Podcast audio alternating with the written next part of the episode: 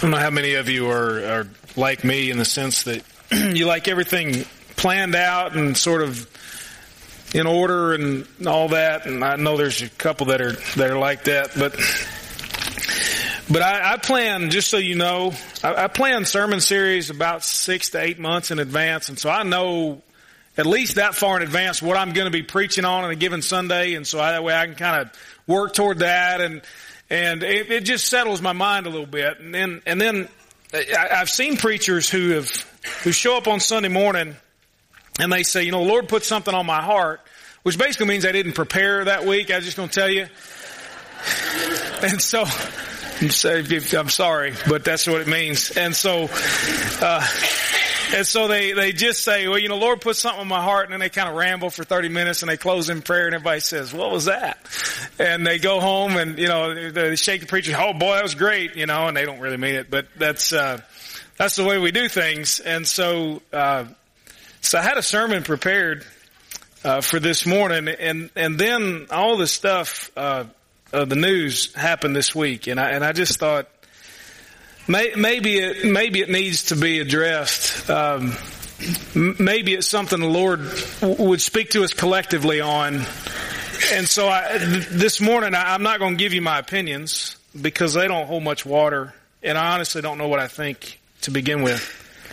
Um, but I, I, hope I hope to be able to present to you some biblical response on the current events that we see, whether it's the shooting of black men whether it's the shooting of police officers, whether it's just general unrest, whether it's worry and fear and all the things that are associated with it. I hope that we can look at scripture this morning, hear from the Lord and say, what do we do? How do we respond? It didn't happen in our community. Odds are it's not going to happen in our community. We live in a wonderful place, and, and I, I, sometimes take it for granted. But I, I, went back to Louisville this weekend to visit my family, and I'm reminded of how different Murray, Kentucky is from where I grew up.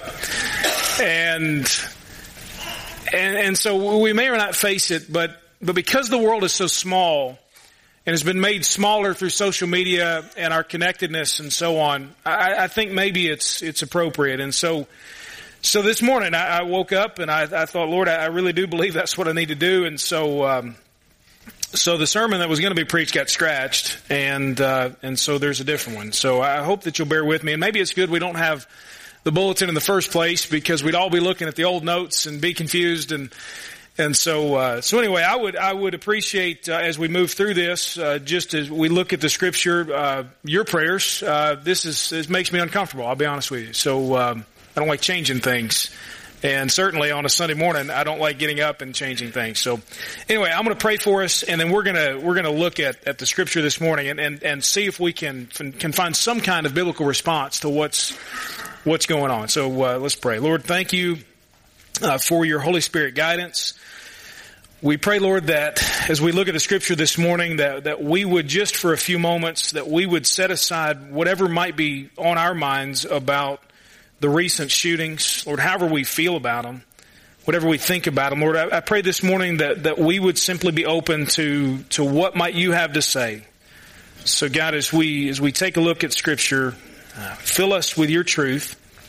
Uh, give us ears to hear and, and minds to understand and eyes to see what it is that, that you're presenting to us this morning. So, Lord, guide us, we pray. Uh, help us uh, Lord, I pray that you'd help me uh, to to present your word uh, and not my opinion. We pray in Jesus' name. Amen. There was a guy that I, I took to school when I was in high school, and, and I, I, I had two buddies that lived fairly close to me, and I was the first one to be able to drive. And so it didn't matter what I was driving; it was just cool that I was driving. And so um, and so I picked them up, and and and I never really thought much about it, but but the the one one of the guys, his dad was a police officer at, uh, at U of L. And honestly, until I met and talked with Jeff Gentry, I didn't really know what police officers on campus did. You know, they're, they're not security guards; they are police officers. And so they put their lives on the line just like anyone else. I never really thought about that though when I was driving my buddy to school and every day he would give his dad a hug, not knowing if he'd see him again. And it maybe, you know, was in the back of his mind. He didn't really talk about it much, but, but I just never really, I never really thought about that. And then I had another teammate, uh, whose name was Chris, and Chris's dad was a guy named Paul who was a police officer in Louisville. And Chris told me the story of his dad having to shoot and kill a guy. And he said he never got over it. He said it still haunts him. The taking of a life, regardless of whether he was justified or not. He had to in that moment. It was just the way that it was going down. And, and that sort of made me think. And, and then I had another teammate whose name was Andre.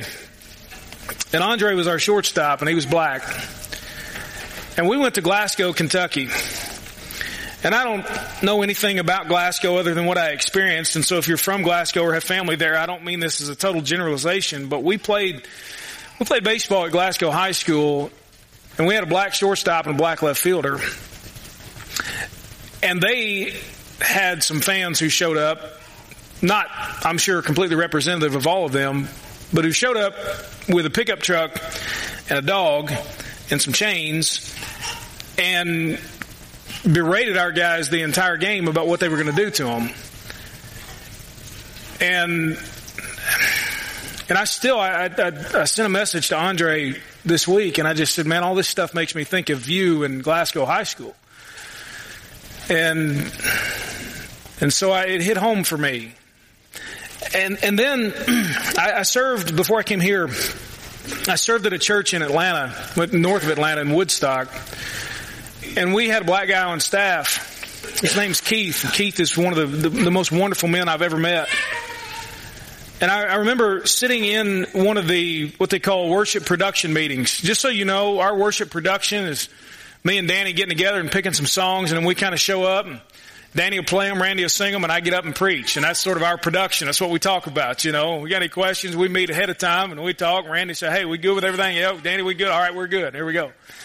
But the church I served before I came here was, was really produced, if you understand. We had a, a high school auditorium where we met and, and they had you know, the lights and the stage lights and so on and so forth. And and they had cameras uh, in in the back that uh, would project, you know, the image up onto the screens and so on. And so it'd be like in here if the camera that's in the back were actually projecting my face up there, which would be probably way too close for a lot of you. And so, uh, but that was the way it worked. And so they had they had to really plan out the organization of the service and it was in a, a very affluent area and, and, and that professionalism was very, very important to them.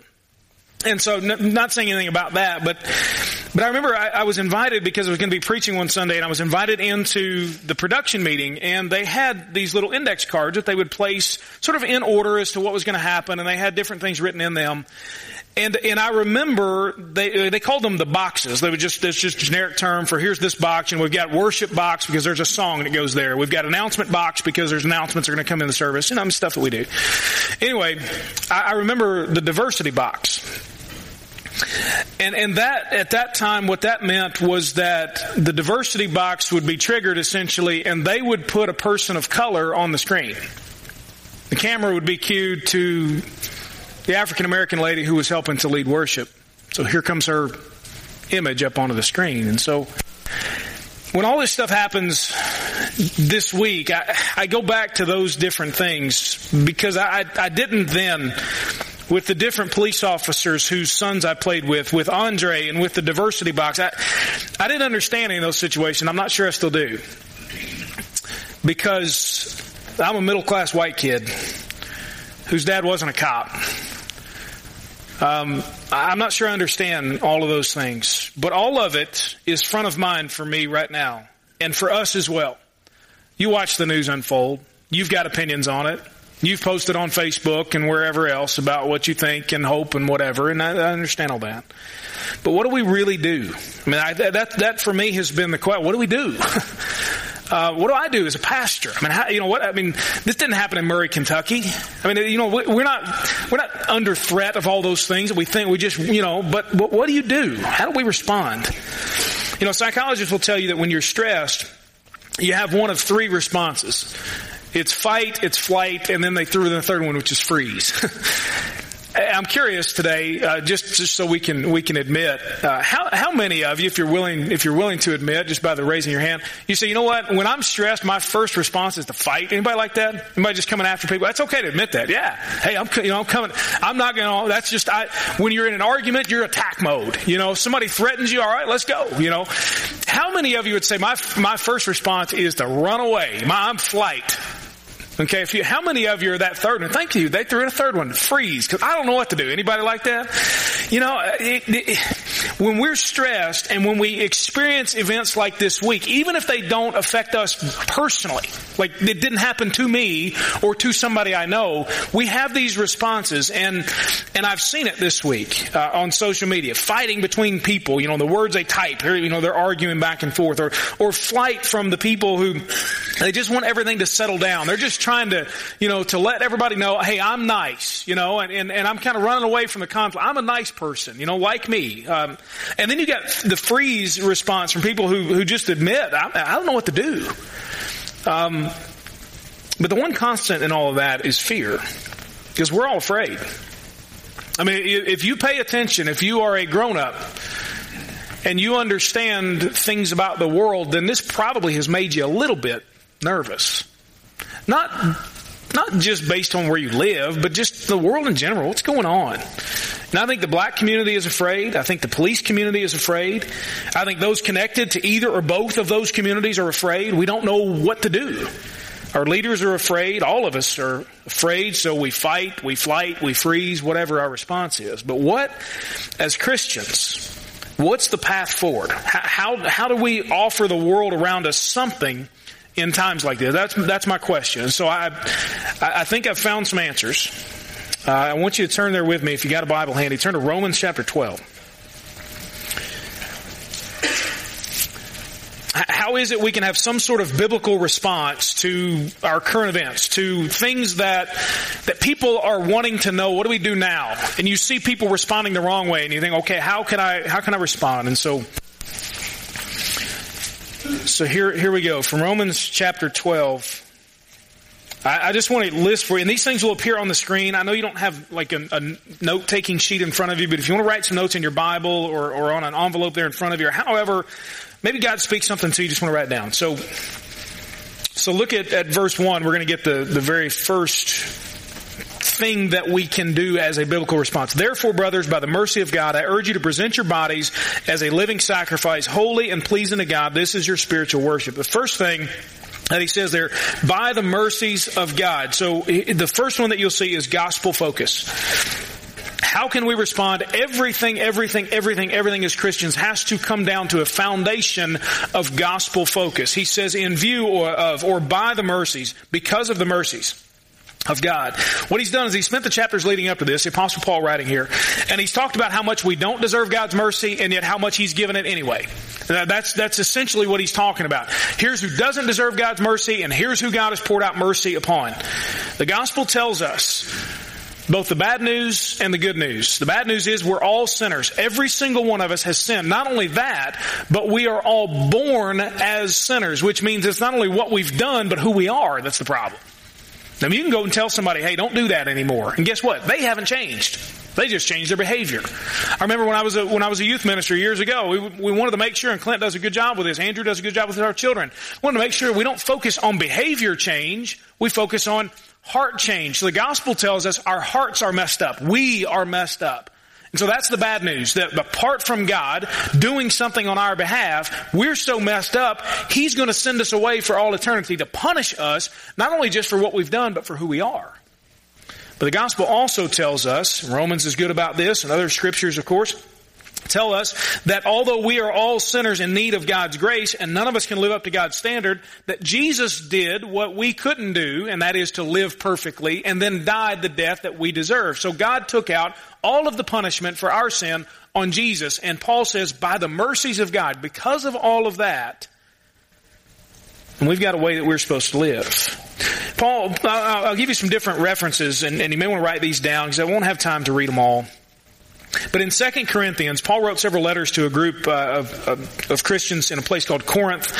Uh, they were known as Corinthians. And so in 2 Corinthians chapter 5, Paul lays out the gospel and he basically says, if you are in Christ, if you have given your life to Jesus, if you've come to faith in Him, if He has saved you, then you are no longer the old broken down sinner stuck in who you are. You've been completely changed. All things He says have been made new. And then He says, God, who was reconciling the world to Himself, has given us the message of reconciliation, the ministry of reconciliation. So the gospel is all about being reconciled being made into right relationship with one another. You think maybe we need a little bit in our world today? I'd say so. And so the gospel foundation, the gospel focus puts us in right relationship with God and gives us the, the chance, the hope, the desire that we can then send that reconciliation, bring that reconciliation to the people around us. Because the problems of our world can't be solved simply through discussion. And we can get all the people to disagree put them together in a room and say, all right, y'all are not coming out. We ain't even feeding you. You're not coming out until you solve the problems. And they're all going to die of starvation, aren't they? That's what's going to happen. Because they're not going to agree on everything. That's just the way it's going to go. The, the problems are not all going to be solved through discussion, though discussion is helpful. Uh, the, the problems are not going to be solved just through new laws or old laws or through anything else that's been invented by humans. The, the, the problems of our world, as cliche as it, as it seems to say it, the problems of our world can only be solved through the reconciling power of Jesus Christ. That's it. It is only through His power that someone's heart can be changed and another's heart can be changed and those who were once enemies can now be on the same team. That's the only chance that we have to be brought into right relationship with Him and which then can lead us to right relationship with others. So without a gospel focus, without the power of the gospel at work in us, we're just going to make things worse. That's all we're going to do. Second thing. Second thing we have to offer the world is a difference. Look at verse 2. Do not be conformed to this age but be transformed by the renewing of your mind so that you may discern what is the good, pleasing, and perfect will of God. He says, don't be conformed to what the world is doing, but be transformed. What the world does at times like this is immediately take sides. Immediately just rant and rant and rant. We don't listen, we just shout louder so we can be heard, then we take revenge and we make threats. Or we make threats and then take revenge. Some, some combination of those things. That's what people do. That's what our world does. And we see how that escalates things. We see how that doesn't make anything any better. And we are there to offer some difference. To not be conformed to that sort of pattern where all we do is take sides and rant and shout and not listen and threaten and try to take revenge. Now I'm not saying that Christians shouldn't have strong opinions on things. That's all I'm saying. Uh, we should have strong opinions on things so long as it is biblically based. I'm not saying that we shouldn't take any action when it's needed. But the point is that the pattern of this world is something that we, according to what Paul has said here, under the inspiration of God's Holy Spirit, that we should not be squeezed into. That's not how we respond. That's not what we do. We are there to offer a difference. And certainly the world needs something different than its own pattern right now. So we have a gospel focus. We offer a difference. And then you look at verse 3. For by the grace given to me, I tell everyone among you not to think of himself more highly than he should think. Instead, think sensibly, as God has distributed a measure of faith to each one. The third thing is humility. Paul says, I, I, tell you, everyone among you must not think of himself more highly than he should. I, I, hope maybe we can come back to the proper view of ourselves that I once was lost, but now I'm found. I was blind, but now I see. And it is God's amazing grace that has done all that in me, not anything that I have done. Humility puts us willing to admit what we don't know. And in this particular situation of all the events this week, I'll just admit I don't know all the facts. I don't know all that happened. I wasn't there. We haven't heard all the reports that will come out. We don't know every single thing. I'll also admit to you, I don't know what it's like to be black. I don't know what it's like to be a police officer. I, I don't know what to do next, quite honestly. And I would hope that we would be willing to say humbly, I, look, I don't, I, I, I don't know. That doesn't mean that I won't know and it doesn't mean that I can't do anything, but I just admit to you I don't know. Philippians 2, James 1 talk about these things, about an attitude of humility. James 1 says, be quick to listen, slow to speak, and slow to become angry. Second Chronicles chapter 20 puts it this way, Lord, we don't know what to do, but our eyes are on you. We don't have to have all the answers. I, I wish I, I, wish, you know, that, that's probably why I didn't want to preach this sermon because I don't have all the answers. And I can't tell you every single thing to go and do. And if you'll just do this, it's going to make everything better. Um, I, I, don't know all that, that we're supposed to do. But I look at the scripture and I just say, you know what? In humility, let's admit we don't know all the answers. We don't know all the facts. We don't know everything to do. I don't know what it's like to be a black person. I don't know what it's like to be a police officer. Some people know what it's like to do that. So I'm going to talk to them. I'm going to ask them. I'm going to listen to them. I'm going to see what, how is it that you're feeling? What is going on on either side of those things? And then, and then from there, I'll try to formulate some opinions based upon the scripture. And ultimately, Lord, I'm just going to say, God, I don't know what to do, but my eyes are on you. And so, Lord, you lead me. God, you help me. And Lord, in humility, that's what I want to know. So that's the third one. And the fourth one is unity. Look at verse 4. Now we, now as we have many parts in one body and all the parts do not have the same function, in the same way, we who are many are one body in Christ and individually members of one another. According to the grace given to us, we have different gifts. If prophecy, use it according to the standard of one's faith. If service, in service. If teaching, in teaching. If exhorting, in exhortation. Giving with generosity, leading with diligence, showing mercy with cheerfulness. And then look at verse 15. Rejoice with those who rejoice. Weep with those who weep. Be in agreement with one another. Do not be proud. Instead, associate with the humble. Do not be wise in your own estimation. Now, Paul is writing here to Christians. And he's telling them, look, here's who you are. You are together. You are one in Christ. Now I'll say this, we are not one as Christians with anyone else but Christians. That's who we are one with. So to understand the context. But what we are to show the world, what we can show the world, is the unity that is possible in Christ Jesus. One body, he says. What would normally be impossible in the world is possible in the church because of Jesus Christ. I know some of you, okay? Hang with me for a second.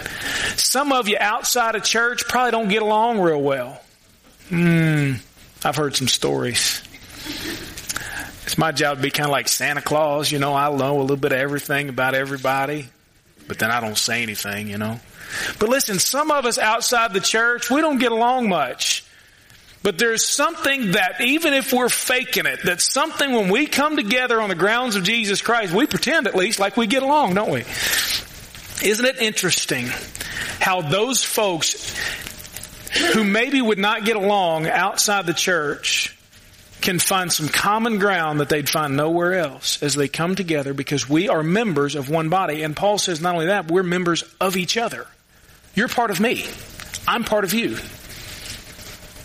Hopefully we got the good parts of each other, you know.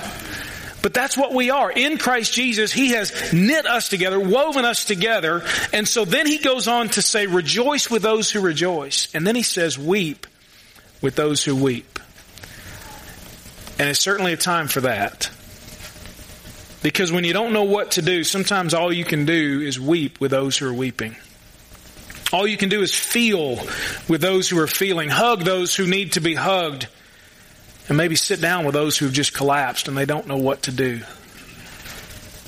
Associate, he says, with those that you would not normally associate with. Overlook no one. And he goes on in Galatians, and I'm going to, I'm going to take the time to, to look this one up. In Galatians chapter 3, I'll read this to you. This is what's so great about the church. For those who are cynical about the church of Jesus Christ, I, you're missing it. Paul says in Galatians chapter 3 verse 27, For as many of you as have been baptized into Christ have put on Christ like a garment. There is no Jew or Greek, slave or free, male or female, for you are all one in Christ Jesus. The church is and can and must be the one place that it doesn't matter who you are, what color your skin is, where you're from, how much money you have or don't have, what you've done or haven't done, that this is the place where we come together and we are all one. all one.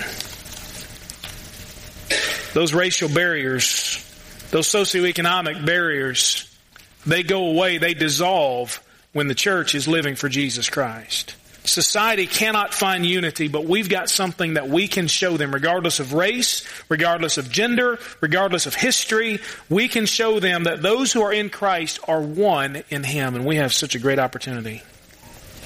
Now, I will say this just, just uh, because I think it's necessary.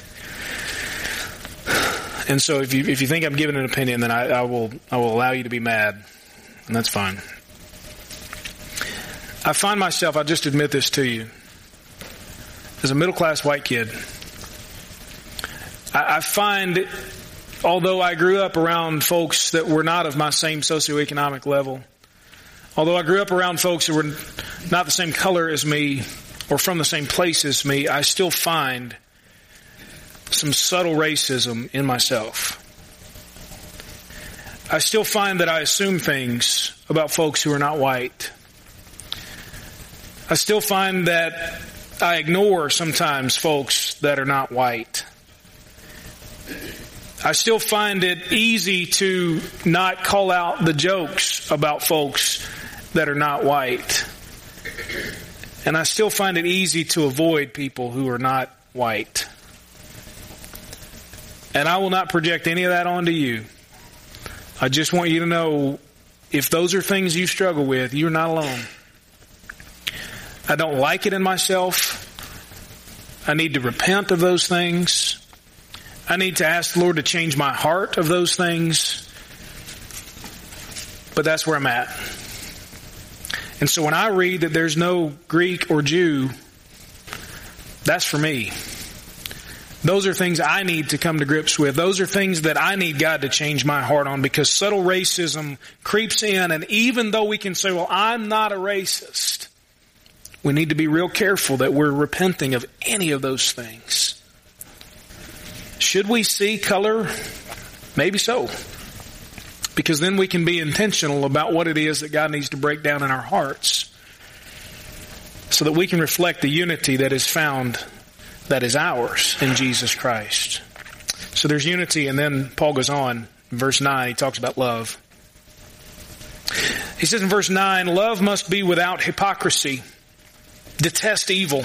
Cling to what is good. Show family affection to one another with brotherly love. Outdo one another in showing honor. And then look at verse 13. Share with the saints in their needs. Pursue hospitality. He just talks about love. Jesus had a lot to say about this. Uh, if you turn back real quick, you want to you want to make a note or something. In Matthew chapter five, he speaks on this pretty clearly. Matthew 5 verse 21, you have heard it said to our ancestors, do not murder, and whoever murders will be subject to judgment. But I tell you that everyone who is angry with his brother will be subject to judgment, and whoever says to his brother, you're a fool, will be subject to the Sanhedrin. And whoever says you're a moron will be subject to hellfire. So if you're offering your gift on the altar, and there you remember that your brother has something against you, leave your gift there in front of the altar. First go and be reconciled with your brother, and then come and offer your gift. Reach a settlement quickly with your adversary while you're on the way with him, or your adversary will hand you over to the judge, the judge, the judge to the officer, and you will be thrown into prison. And I assure you, you will never get out of there until you've paid the last penny. Jesus talks about that murder isn't just something we do with our hands or with a weapon. It's what we do with our hearts and with our words. And then he talks more about it in verse 38. You have heard that it was said an eye for an eye and a tooth for a tooth, but I tell you, don't resist an evildoer. On the contrary, if anyone slaps you on your right cheek, turn the other to him also. As for the one who wants to sue you and take away your shirt, let him have your coat as well. And if anyone forces you to go one mile, go with him two.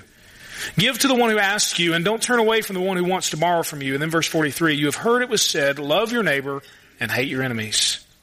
But I tell you, love your enemies. Pray for those who persecute you, so that you may be sons of your Father in heaven. For he causes the sun to rise on the evil and the good, and sends rain on the righteous and the unrighteous. For if you love those who love you, what reward do you have? Don't even the tax collectors do the same? And if you greet only your brothers, what are you doing out of the ordinary? Don't even the Gentiles do the same? Be perfect or complete, therefore, as your heavenly Father is perfect.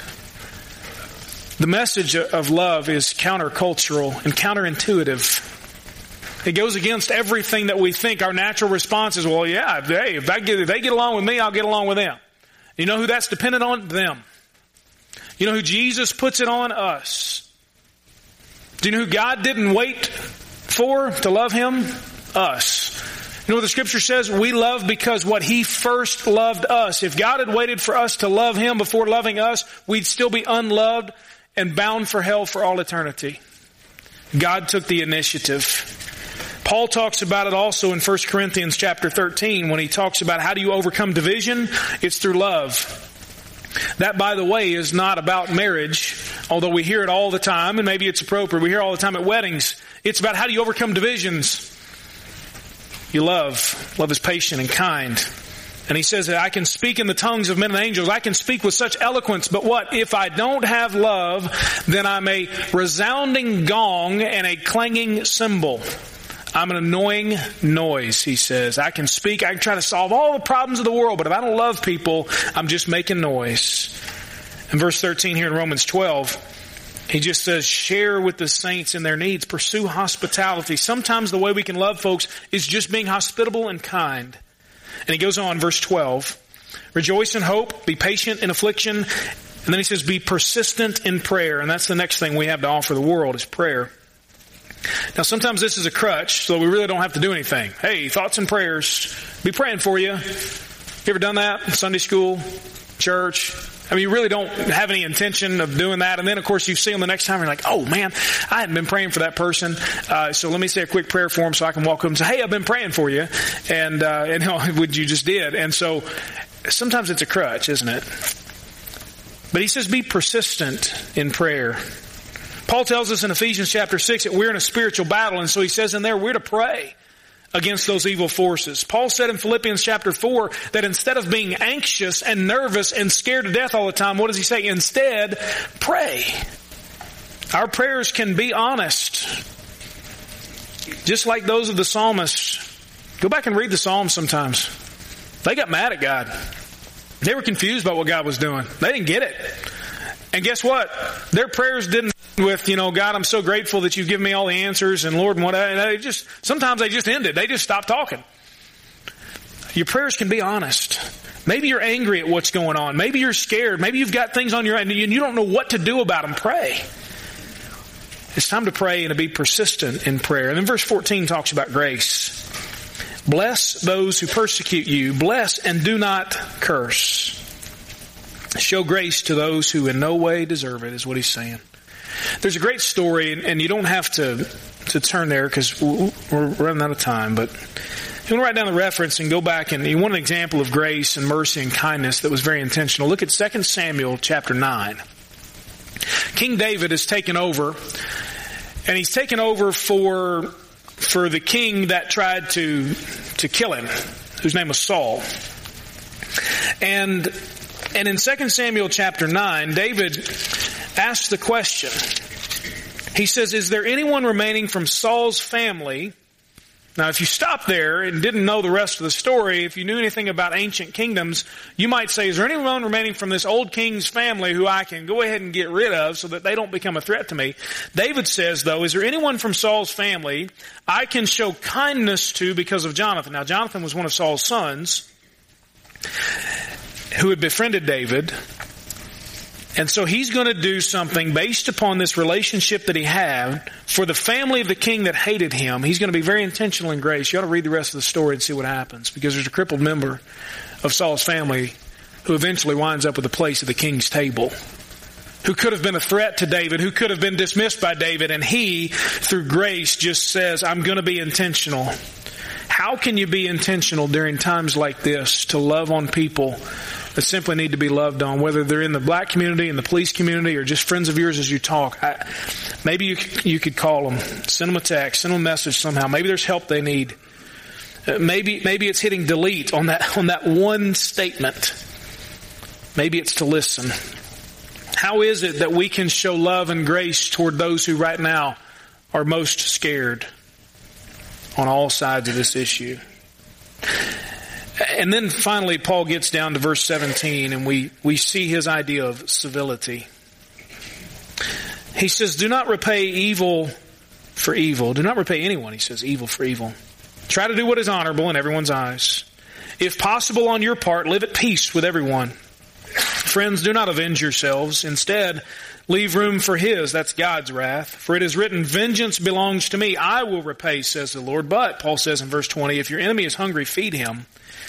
If he is thirsty, give him something to drink, for in so doing you will be heaping fiery coals on his head. Verse 21 sums it up. Do not be conquered by evil, but conquer evil with good. Leave room, Paul says, for God's vengeance. You know why? Because God knows everything.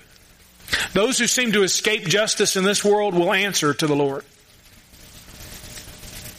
And he says, don't let yourselves be conquered by evil. That's the pattern of this world. But, but conquer evil with good. That's the evidence of a transformed life and a renewed mind. I, I want to close with some words from Jesus in Matthew chapter 5. And then we'll stand and we'll sing a closing song. And I hope in the meantime that maybe God has spoken something to you that you can take away and you can say, all right, Lord, that was for me this morning. And God, I needed to hear that. And Lord, you've spoken to me and, and God, I, I want to be part of the solution here. I want to be someone who offers this biblical response. And, and here's just something to remember from Matthew chapter 5. You are the salt of the earth. But if the salt should lose its taste, how can it be made salty again? It's no longer good for anything but to be thrown out and trampled on by men. You are the light of the world. A city situated on a hill cannot be hidden. No one lights a lamp and puts it under a basket, but rather on a lampstand, and it gives light for all who are in the house. In the same way, let your light shine before men so that they may see your good works and give glory to your Father in heaven. Let's pray together.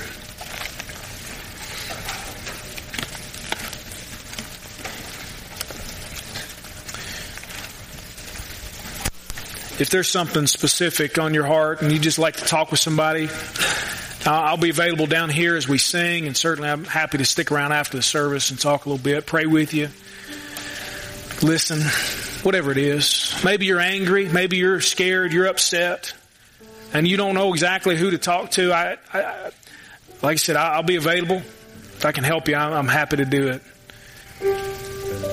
But as the old song says, Jesus is the answer for the world today. It says, above him there's no other. Jesus is the way. And so I hope that, that if you want to talk to me, fine, but I hope this morning you'll pour your heart out to the Lord. And say, God, I, I'm even angry that He's talking about this this morning. And God, I don't know what to say or what to respond. But Lord, help me.